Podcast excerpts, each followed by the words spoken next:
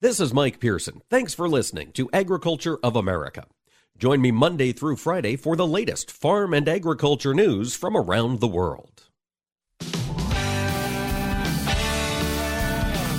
Informing America's farmers and ranchers. This is AOA, produced by the American Ag Radio Network.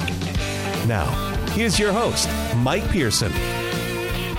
Hello, folks, and thanks for tuning in to AOA today on this Thursday, February 10th. It is a Thursday. That means today started with the release of the Consumer price inflation data. The CPI gauge was released this morning from the uh, the government, and well, inflation continues to surge, up seven and a half percent on an annual basis.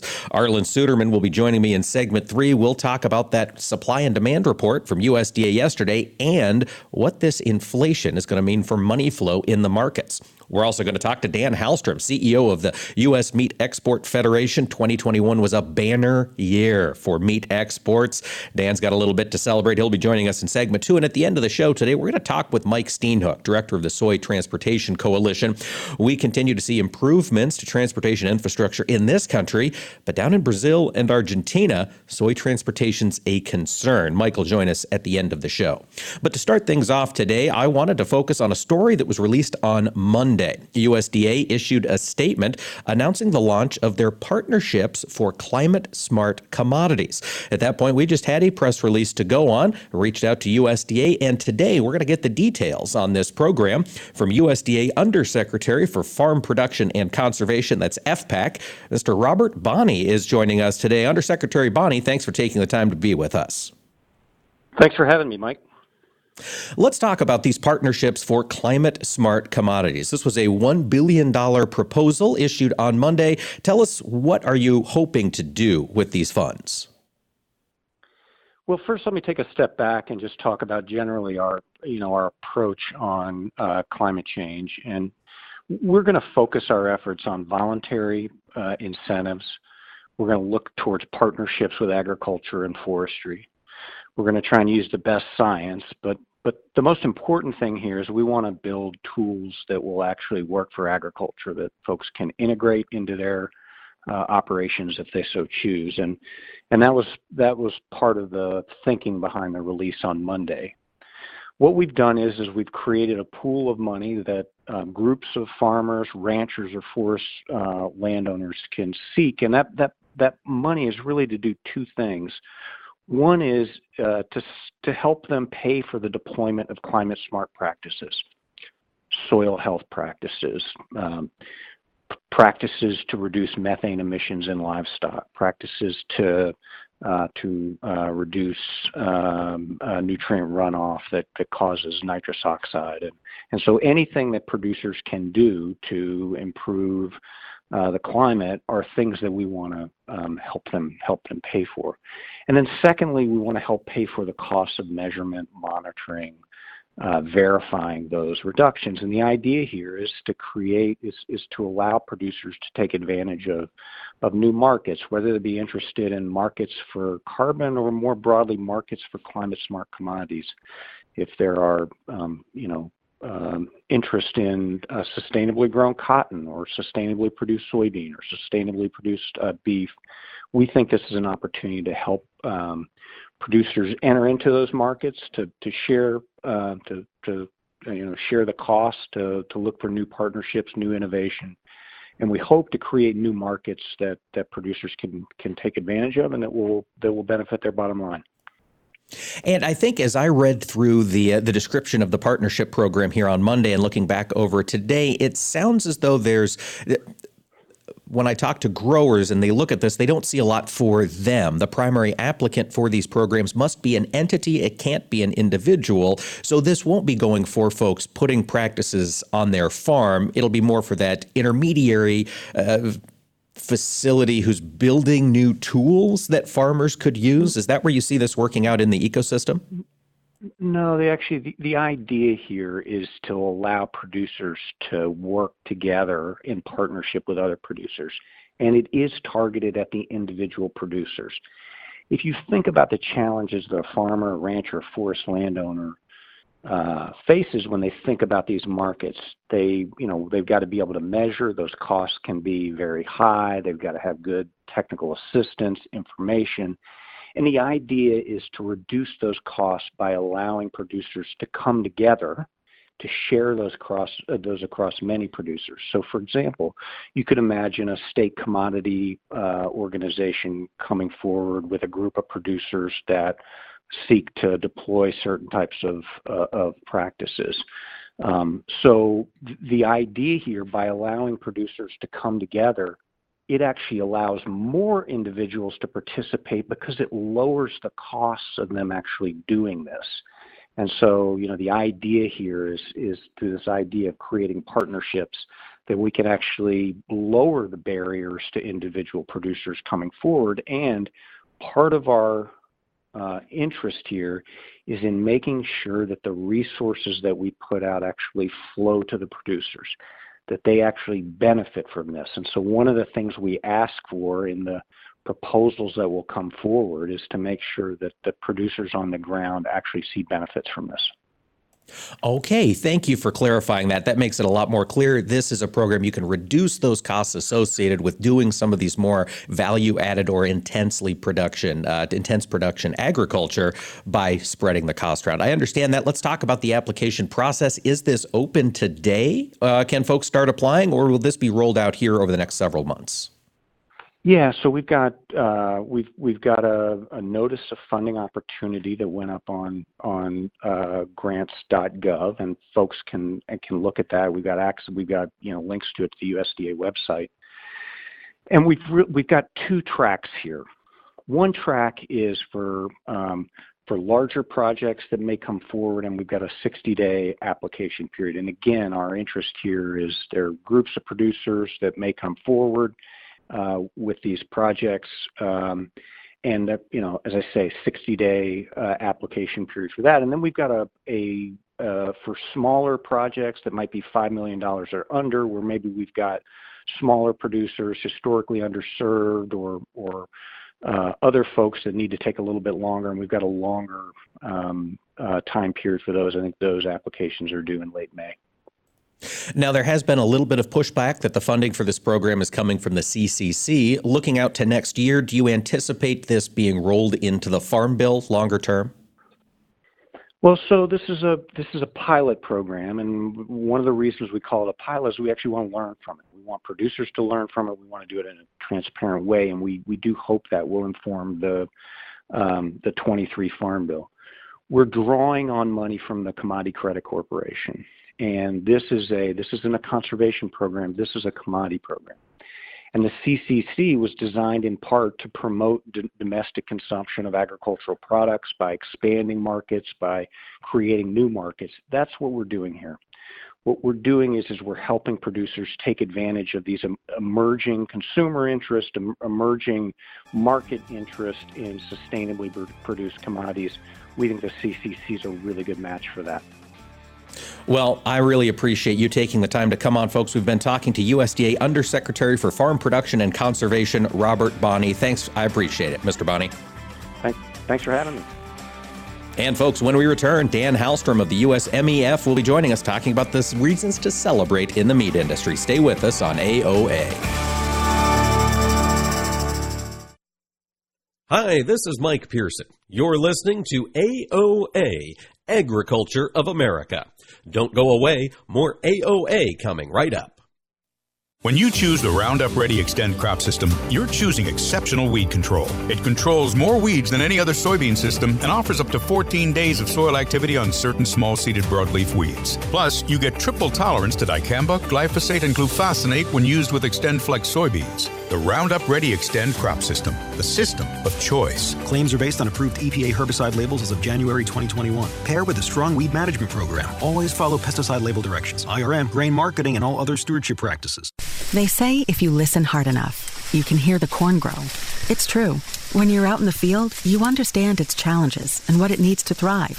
Channel Seedsmen bring insights from the field to our team of Bayer plant breeders. Their knowledge inspires our product development From your best ground to your most challenging conditions, our products are designed to perform in your fields. Visit channellistens.com to see our latest innovations. Always read and follow IRM where applicable, grain marketing and all other stewardship practices and pesticide label directions. Young farmers don't listen to the radio, right? Wrong. In a recent survey, 74% of young producers said they get their most important agricultural information from their trusted farm radio station. Surprised? Don't be. If you think about it, it makes perfect sense. Radio is the perfect companion because it goes with you everywhere. Whether you're in the shop, on the combine, or in the truck, farm radio is right there with you. This message brought to you by the National Association of Farm Broadcasting. Every day, DTN and Progressive Farmer editors are posting unique original content to their website at DTNPF.com, bringing you the latest news and information you need for your day to day business decisions. Their award winning newsroom covers markets, news, and weather while also providing insights on crop, cattle, equipment, technology, and more. They are committed to delivering the essential intelligence farmers need every day to help your farm business be more efficient and profitable. Visit DTNPF.com today. Take a look under your bed. Find stuff under there? What about jobs? No? Now try your basement. There's a pair of overalls that overall you're not so into anymore. A perfectly good laptop that hasn't sat in your lap in months. And even more stuff, but still no jobs? Well, you really have both. See, stuff is defined as household articles considered as a group. Sometimes this stuff is no longer needed. Wait, no longer needed? That can't be right. Because remember those jobs you were looking for? Those are really needed, and they're the stuff inside your stuff. Even inside that winter coat that moved with you to Phoenix. Our job is to unlock those jobs, and it starts when you donate your stuff to your local Goodwill. Here's how we do it. When you donate to Goodwill, we sell your stuff to provide job training for people right here in your community. So just by teaming up with Goodwill, you help create jobs. And isn't that worth parting with the leftover keytar from your 80s cover band? Goodwill. Donate stuff, create jobs. Find your nearest donation center at goodwill.org. A message from Goodwill and the Ad Council. You're listening to AOA, Agriculture of America. This is Mike Pearson, and you can rely on us for the latest farm and ranch news from around the world.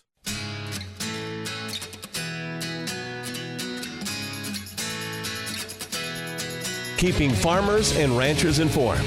AOA. Now back to Mike Pearson. Thanks for tuning in today, ladies and gentlemen. Throughout 2021, one of the ongoing themes on a monthly basis was the report of meat exports. And it seemed like almost each month there was a new record to be announced. Well, as we roll into February, we've now got all the data from 2021, and it was a doozy. U.S. Meat Export Federation President and CEO Dan Halstrom joins me today to run through the numbers. Dan, there's a lot to celebrate in the meat export business in, in 2022, isn't there? There sure is, Mike, and thank you for having me on. Uh, yes, uh, we ended up the year uh, uh with a easily a new record on the beef side as we anticipated. Uh, we were up 15% over last year, but we were over 7% up from the 2018 record in volume. But the real story is the value. We're almost 10.6 billion in sales. Uh, this is 2 billion above the 2018 record. So, uh, and, and as that you and I have been talking now for several months, the real story here is the broad-based growth across quite a few different countries: uh, Korea, Japan, China, Hong Kong. You also have some Latin American countries like uh, Central America and Colombia, for example. So yeah, that it's really exciting on the beef side, the broad-based uh, growth. It is. And you know, you talk about that value, the the amount of impact the rising price of beef has had on uh, on these total numbers is staggering. December, I noticed in your report, Dan, you said total exports tonnage wise were up 1%. Total value in December was up 33%. So we're finding international buyers who are paying a premium, it sounds like, for US beef. Yeah, they, they really are. Um, the, the price uh, they're following the market, and there's at, at least at the moment uh, no sign of that backing off. So, uh, and once again, I think one of the keys here is we're not reliant on any one market. Of course, China, percentage-wise, is probably the story. Uh, we're more than triple the volumes from a year ago, but that's starting from a low base. But when you look at some of the larger markets, Korea and Japan, our two largest markets. Uh, considerable growth there, and then uh, a lot of these uh, smaller regions as well. So, uh, yeah, we're at $407 ahead for the year. Uh, but the last few months of 2021, we were upwards of $480 ahead for beef exports. So it's quite the good story. It certainly is. Dan, how did we do with our two closest trading partners, Mexico and Canada? Here we've got USMCA in effect. Did we see exports rising to either of those two countries? Uh, on the uh, pork side, yes. Uh, on the beef side, it was up slightly on Mexico, up four percent, I believe it was, and on Canada, it was just down a couple of percent. But that being said, that's a little misleading because early in the year we were down quite a bit. So the last part of 2021, uh, we really saw the momentum pick up with the USMCA countries. All right, but you mentioned that pork exports to Mexico, another staggering year on the pork side. It really was. Uh, keep in mind, last year, 2020, uh, we had a record year, was up a record, you know, I, I forget the exact amount, but it was uh, well over 10% growth. And that was being led by China because they had the ASF issues in China uh, most predominantly in 2020. In 2021, it was a year, year of uh, attempting to rebuild the herd in China, which they did do to some extent. But uh, so we knew that exports would be down in China, and they were. They were down 29% for the year. But still, even down 29%, that's off of a record of a million metric tons in 2020. So even if we're 720,000 tons uh, 2021, it's the second largest year by far ever for pork exports. Still, still a very important market. But the real story there is the broad-based growth in the rest of the world, uh, led by Latin America, Mexico, Central America, uh, South America, especially Colombia uh, almost offset that downturn in China. So once again, the fact that we have many markets contributing and diversifying our portfolio, so to speak, is a really good place to be. Dan, as you look out to this next year, China allegedly has been rebuilding their hog herd. Do you anticipate their U.S. hog purchases or pork purchases to continue to decline this year? We we do have uh, we do have them declining, but maybe not by as much as some people might think. Uh, uh, we have it down between five and ten percent, but in that if that is the case, it's still the third largest year ever for exports of pork. But really it's the real wild card. Nobody knows exactly where China's to come in at. I do know this though that our reliance on China, the U.S.'s reliance on China is much less than some of our major competitors. Uh, you know, the China market makes up about uh, 30% of the pork exports for the U.S., but that number is considerably higher for a market, the largest supplier into China, which is the EU, and they're, over 60% reliant on China. So, from a, market positioning standpoint, I really like where the U.S. is positioned uh, vis-a-vis some of our global competition. Absolutely. And to be in the right hemisphere for some of our growing markets. You mentioned Central America, Latin America. As you look at the trends developing in these countries, do you think they're going to be buyers of U.S. pork for the foreseeable future? I think without a doubt. Um, you know, we are. Um, we are looking at records uh, in the last several years in both Central America and South America, and, and the, of course the rebound has been phenomenal in Mexico as well, which is more of a COVID-related issue. But yeah, what you're seeing in these regions is an emerging middle class, uh, expanding middle class, um, and you all we always know what happens when that, there's more spending power, demand for higher quality, more consistent, safe uh, great tasting products, uh, both beef and pork. Um, and I think some of the um, some of the trends that we're seeing in Asia, we're starting to see in, in Latin America as well. And one is the online platforms, the e-commerce platforms that demand for convenience, um, high quality products, but very convenient, where you could order order a product and have it delivered to your home uh, later that evening for dinner. Uh, this this sort of phenomenon is relatively new for Latin America. Pre COVID, we didn't see it much in Latin America. We saw it a lot in Asia pre COVID. But in Latin America, this, this particular trend is really starting to come up to the forefront. And uh, I, think it's only going to increase. And this is a good thing because uh, um, the internet usage, the, the demand for convenience, uh, for the most part, um, price is not the first thing on people's mind. Um, you know, so they're willing to pay for quality. So these are these are some trends that I think our industry is already capitalizing upon it, and we can capitalize upon it even more in the future. Yeah, and capitalizing on it puts dollars in our pocket. Dan, you mentioned exports added 407 value to uh, to every head of livestock or of, of, beef processed. What did you see on a per head basis in the uh, the pork export valuation increase to uh, hog slaughtered? Yeah, we uh, we came in for the year on an average of six, just under sixty-three dollars per head. That's up seven percent from a year ago, and uh, once again, I think it's indicative of the fact that uh, price, the, increases in prices, uh, at least so far, are, being absorbed and, passed along to these buyers. It's always our goal in these buyers to create 52 week a year business, and I think we're starting to see more and more of that program business uh, happen, both on the beef and pork side. So we're really uh, excited uh, about that. Dan, I know you guys also track lamb exports. Big value increase in lamb exports in 2021 too. It looks like. Yeah, yeah. Lamb came in pretty well for the year. We're up nine percent on volume, but we were up 19 percent on value.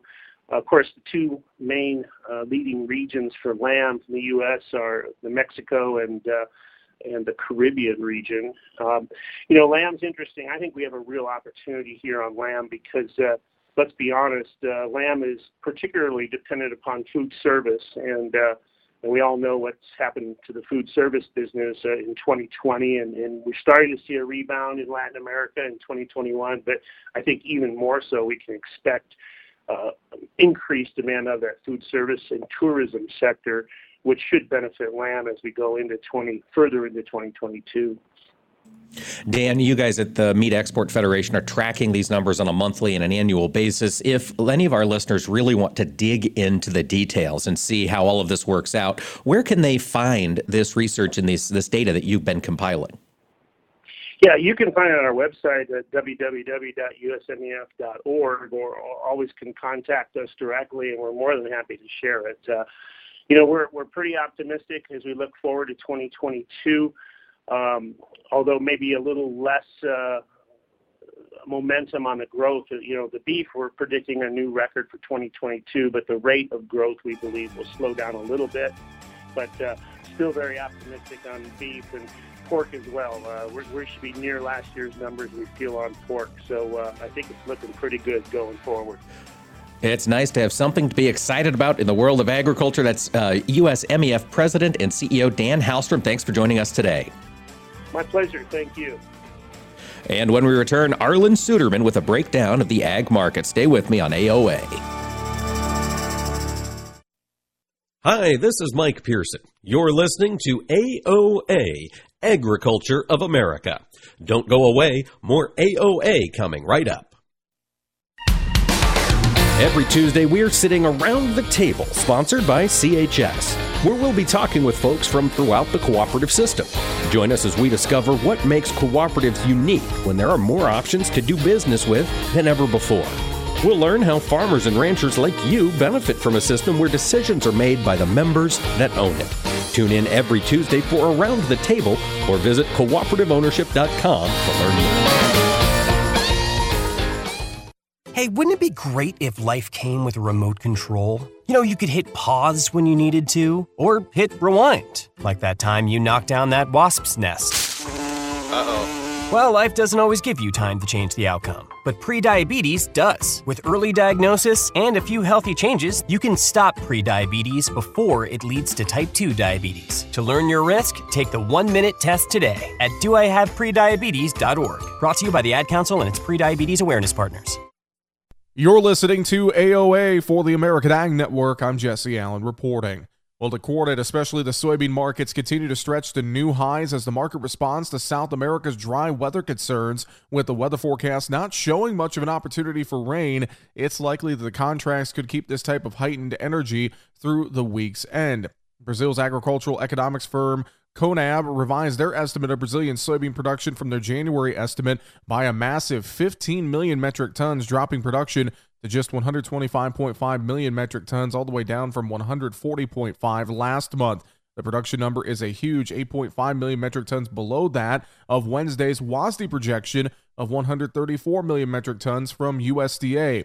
Now, the news drove both old and new crop soy futures to even higher highs, setting new contract highs here in March and November. We continue to see good strength throughout the soybean and soybean meal complex, and that's helping to pull and wheat higher as well, as we also watch the continued geopolitical risks in the Black Sea region with Russia and Ukraine. That continues to be a factor as well. Right now, March soybeans up 32 and a half, 1627 at a quarter. July up 33 and three quarters at 1624. March bean meal up 11.90 a ton, 473.80. March bean oil up 147 points at 65.57.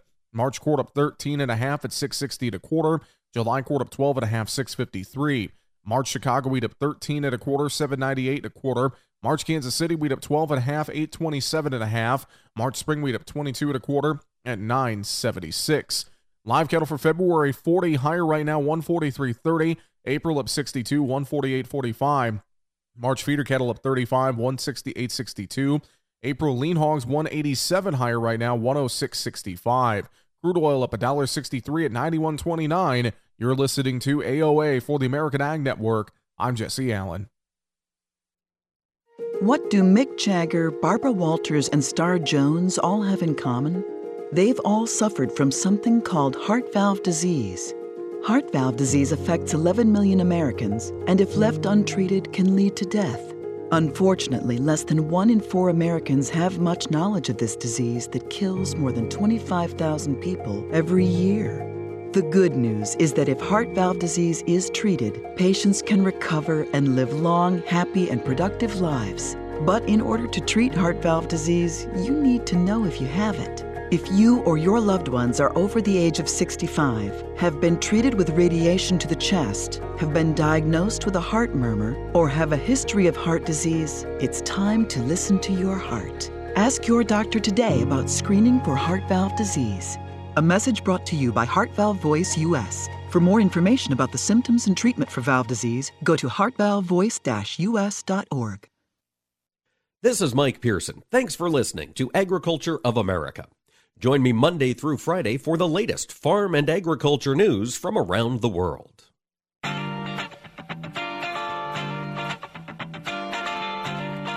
Information farmers and ranchers need to know. AOA.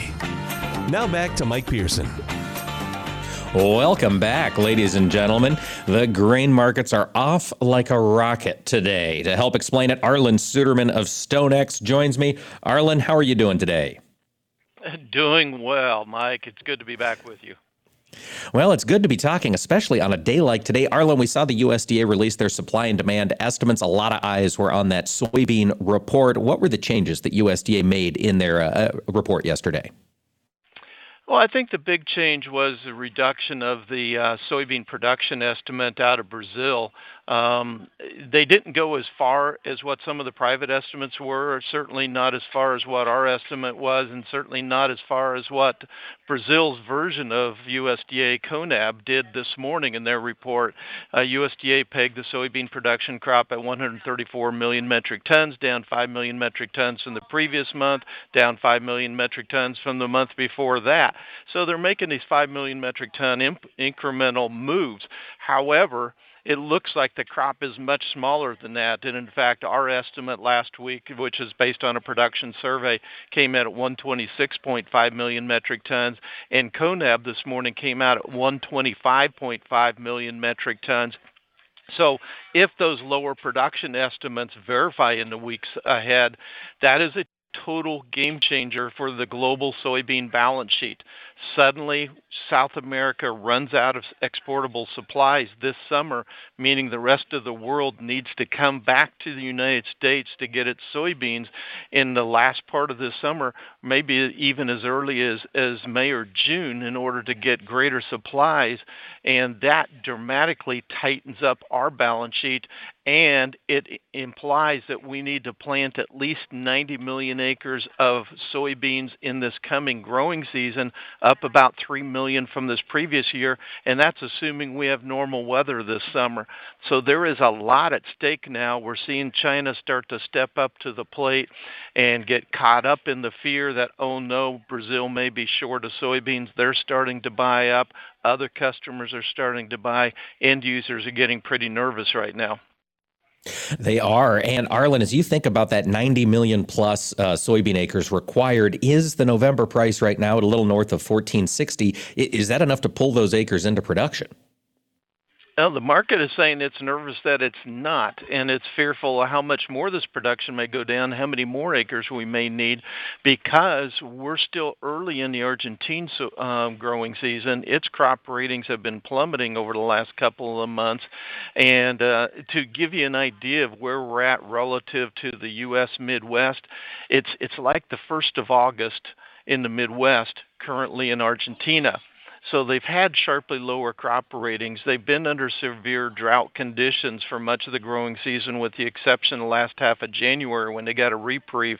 But the forecast models are saying they're going to go back to that hot, dry type of conditions over the next six weeks or so.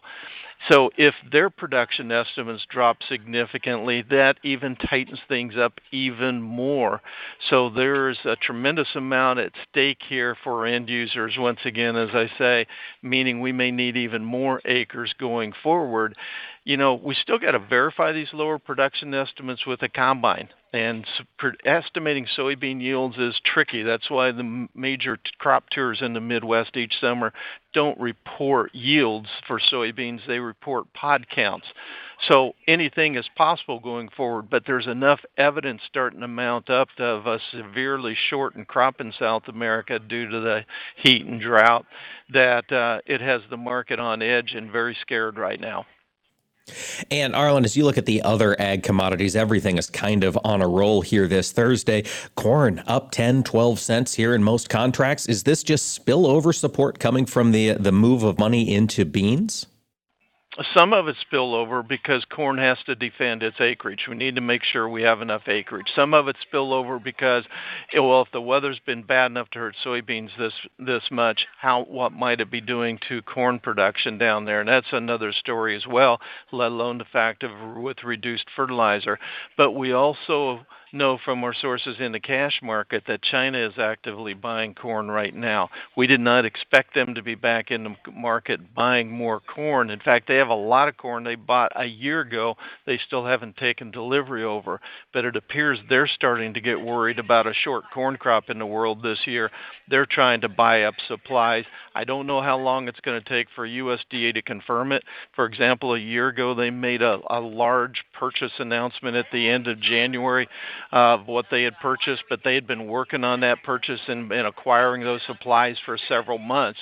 So until they line up the freight, then um, they don't have to announce it to USDA, and therefore USDA released that confirmation. But we do know that they're actively buying significant quantities of corn, and that's what also has the corn market excited here. How has the export, the physical export market been over the past few weeks, Arlan? We getting supplies moved off our shores? Well, the soybean market is starting to heat up again. We had an early end to the soybean season because Brazil had an early start to their harvest, so China and other customers had shifted to the cheaper supplies in South America. But with the tighter crop in, in South America, farmers there have quit selling. And so what is available now is being fought over by exporters and and crushers there in Brazil. And so their basis has dr- jumped dramatically. And now we're competitive with them for the March April time period, and for May loadings of soybeans, May and June loadings of soybeans, U.S. Gulf soybeans are cheaper than Brazil. That's almost unheard of for this time of year, just indicating how tight things are there. If you look at export sales here in the United States, the weekly report that came out this morning, the weekly sales total, mostly China and unknown destinations, believed to be China, was twice the normal pace for this time of year. On the other hand, corn sales were about half the pace that we would normally see this time of year.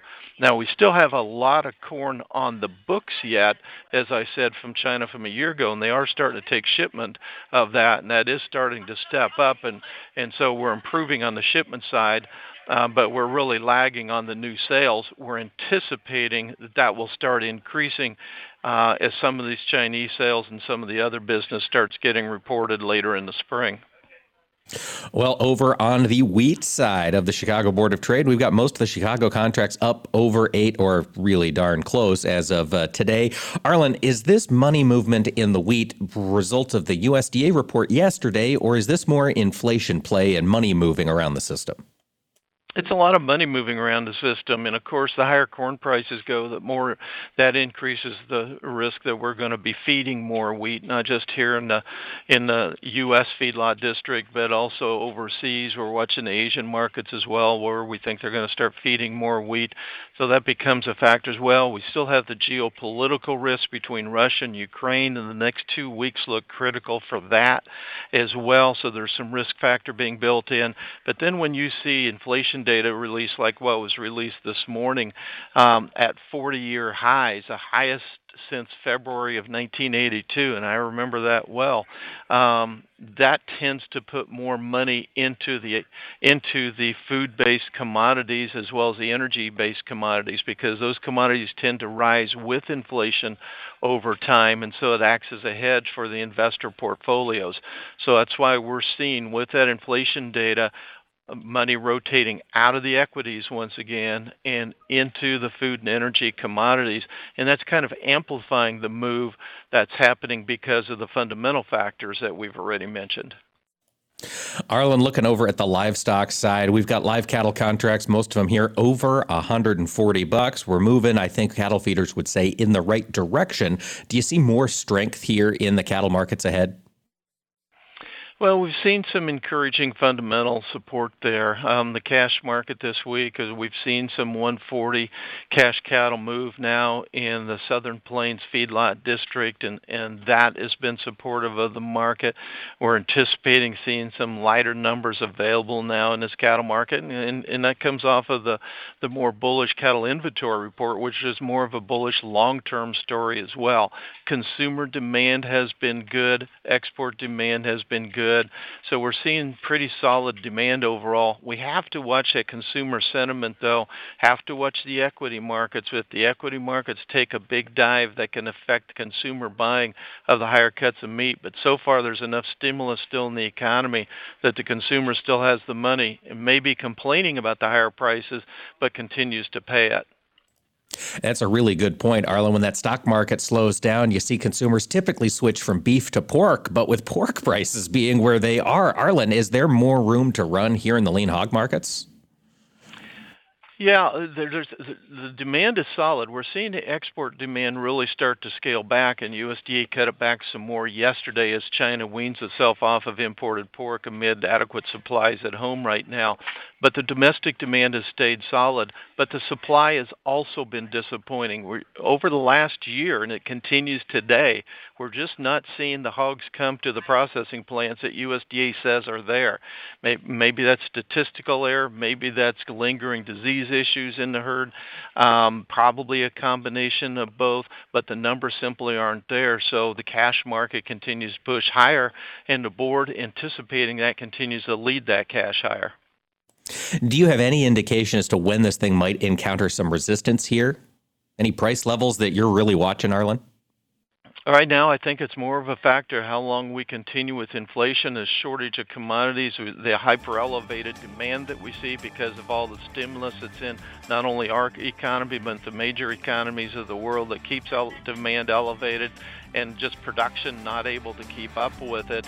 Um, once we see some of that stimulus start to be withdrawn or see some real challenges to the U.S. and global economy, that's going to start slowing down that demand, and that'll be our first sign of decreasing uh, demand for our commodity. All right. We'll keep an eye on. We'll be back with AOA. Hi, this is Mike Pearson. You're listening to AOA, Agriculture of America. Don't go away, more AOA coming right up. 54. So basically, it's too late to start saving for retirement, right? Not right. Starting to save, even in your 50s, can really make a difference. Well, right now, saving seems hard to wrap my head around. Plus, with the way this year's been going, Hey, listen, it's okay. You still got this. Just go to aceyourretirement.org. It's an online tool from AARP that can help you get your retirement savings on track no matter your age. It's free and only takes about three minutes. I like three minutes. Yeah, at aceyourretirement.org, you'll chat with Avo, the friendly digital retirement coach. Just answer a few questions and you'll get a personalized plan and tips to help boost your retirement savings. Tips that are easy to understand and tailored to your lifestyle. I like that too. Plus, it's sponsored by AARP, so you know they got your back. Just head to aceyourretirement.org and make your plan to start saving for retirement. Thanks. That's aceyourretirement.org. A message from AARP and the Ad Council. You are not your diagnosis. A medical chart is not your identity. And vision loss does not define you. Your drive shows who you are. And you are not alone. Because we are driven too. To be a beacon of strength, a champion of courage, an advocate for hope. You are not alone. Because we are stronger together. We drive the research for the cures we are finding. We're fighting macular degeneration, retinitis pigmentosa, Usher syndrome, and the entire spectrum of blinding retinal diseases. We fund. We fight. We, we win. win. We we we we are, are the, the foundation, foundation fighting blindness. blindness. Together, we are fighting blindness. Join the fight at fightingblindness.org. When you choose the Roundup Ready Extend crop system, you're choosing exceptional weed control. It controls more weeds than any other soybean system and offers up to 14 days of soil activity on certain small seeded broadleaf weeds. Plus, you get triple tolerance to dicamba, glyphosate, and glufosinate when used with Extend Flex soybeans. The Roundup Ready Extend crop system, the system of choice. Claims are based on approved EPA herbicide labels as of January 2021. Pair with a strong weed management program. Always follow pesticide label directions, IRM, grain marketing, and all other stewardship practices. They say if you listen hard enough, you can hear the corn grow. It's true. When you're out in the field, you understand its challenges and what it needs to thrive. Channel Seedsmen bring insights from the field to our team of Bayer plant breeders. Their knowledge inspires our product development. From your best ground to your most challenging conditions, our products are designed to perform in your fields. Visit channellistens.com to see our latest innovations. Always read and follow IRM where applicable, grain marketing and all other stewardship practices and pesticide label directions. Oh, nice engine. Uh, supercharged? Yep. High porosity and aggregates? Yep. Porous medium for gas exchange? Uh huh. Microbial catalytic potential and repository for carbon and nitrogen? Check, check, and check. Oh man, that is good under the hood. And to think I used to be impressed with Hemis. So, when was the last time you looked under the hood at your farm's production engine? At your soil? Is it as healthy and productive as it can be? Stop by your local USDA Natural Resources Conservation Service office today to find out and unlock the secrets in your soil. This message brought to you by NRCS and this radio station.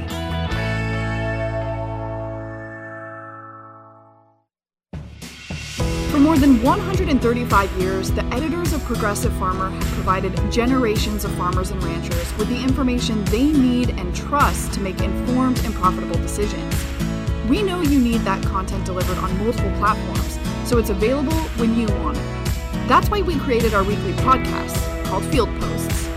Join me, Sarah Mock, each week as I interview agriculture's top thought leaders, as well as farming's most diverse team of editors at Progressive Farmer and DTN on a wide range of subject matter.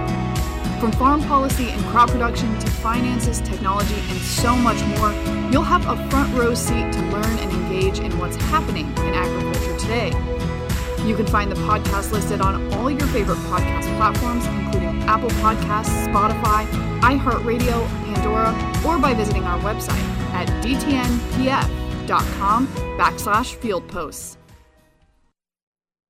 You're listening to AOA, Agriculture of America. This is Mike Pearson, and you can rely on us for the latest farm and ranch news from around the world. Information farmers and ranchers need to know. AOA. Now back to Mike Pearson. You know, folks, we were talking to Arlan Suderman of StoneX there in the third segment, and there is always so much to think about after Arlan comes on the show. But he mentioned the strength of the soy export market. USDA reported export sales earlier today. Soybeans physical exports this past week were 1.3 million metric tons, and uh, that's down a little bit from the previous week, down a little bit from the four week average. I wanted to get the update on how soy transportation looks, and to do that, we're going to talk to Mike Steenhoek, the director of the Soy Transportation Coalition. Mike, as I think about exports, I think back to gosh, Hurricane Ida through the Gulf Coast. Have most of the export facilities down there on the Mississippi been able to get back up and running by now?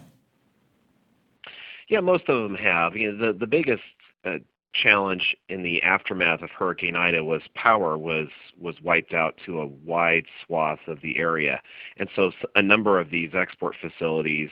Um, as well as some of the, the fertilizer facilities and uh, other inputs down in the area really struggled with power and getting that restored. And so, you know, that over the next month, um, six weeks, it, it eventually did get uh, restored. Uh, Hurricane Ida arrived in late August of last year.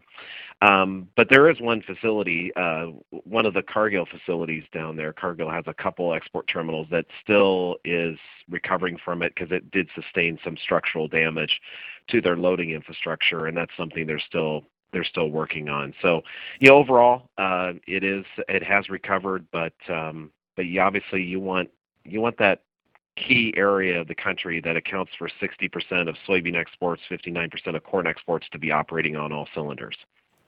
Yeah, and it, it's tough to find any place in the supply chain that's running on all cylinders. Mike, as you talk to folks throughout the soybean value chain, where are you hearing transportation problems right now in 2022?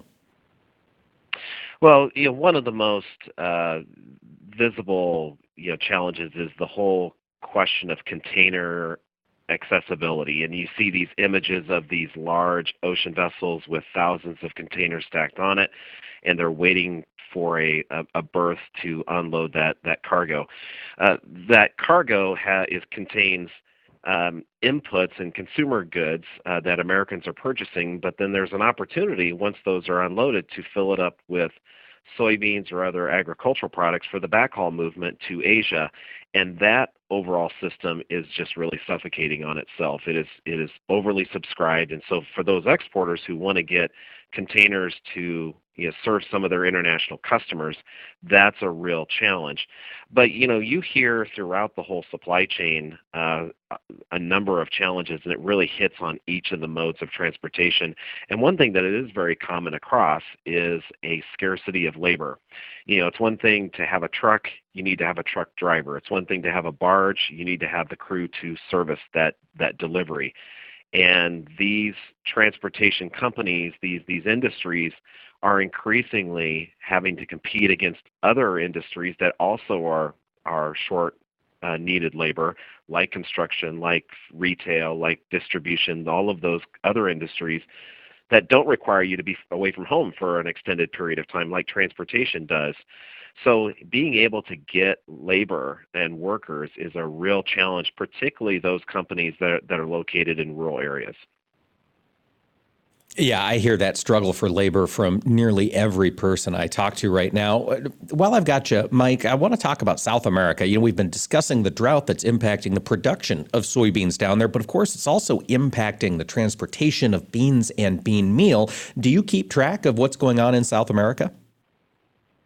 Yeah, you know, it's particularly acute uh, in Argentina, and you know, one of the one of the, the competitive advantages that Argentina has is they have a, a big part of their production is located in close proximity to their to their port region, where they're able to load onto a, a barge or even onto an ocean vessel.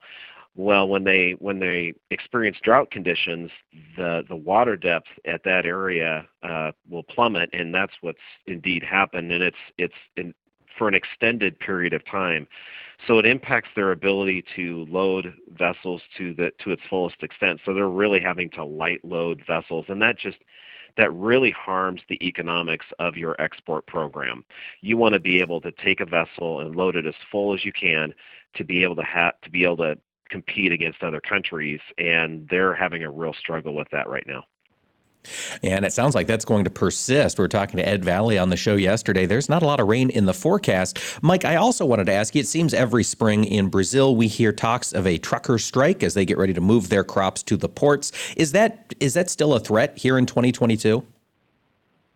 Well, there, there's always rumblings uh, for that. Uh, I, I haven't seen anything announced or coordinated as of yet, but there, but that's something that um, is one of the real struggles with with Brazil um, is that lack of predictability of the supply chain, and sometimes that can be you know human induced uh, without taking a side on you know uh, the trucker side or the the government side whatever the dispute may be.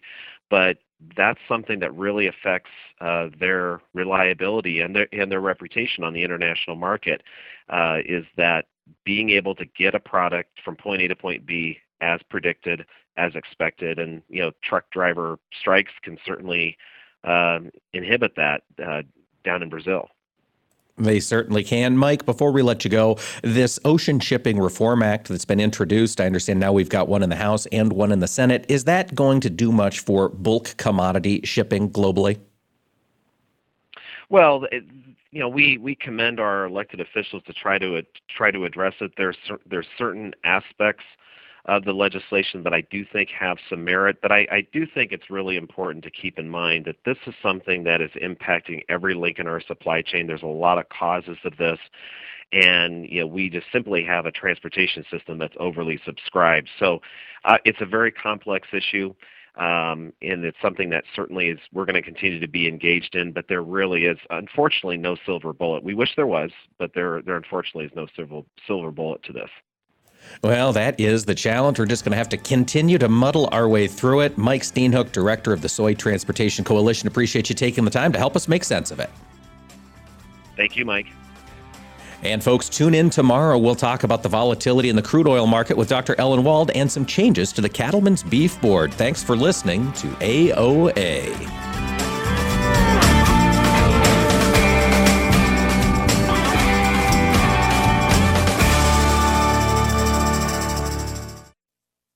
This is Mike Pearson. Thanks for listening to Agriculture of America. Join me Monday through Friday for the latest farm and agriculture news from around the world. As a truck driver, I've learned how important road safety is. I know that large trucks need more time and room to stop. That's why I always hang back and follow other vehicles at a safe distance. Everyone can help keep our roads safe. Next time you're driving, try to remember to always give trucks extra space when you merge in front of them. Let's all plan to share the road safely. Learn how at www.sharetheroadsafely.gov.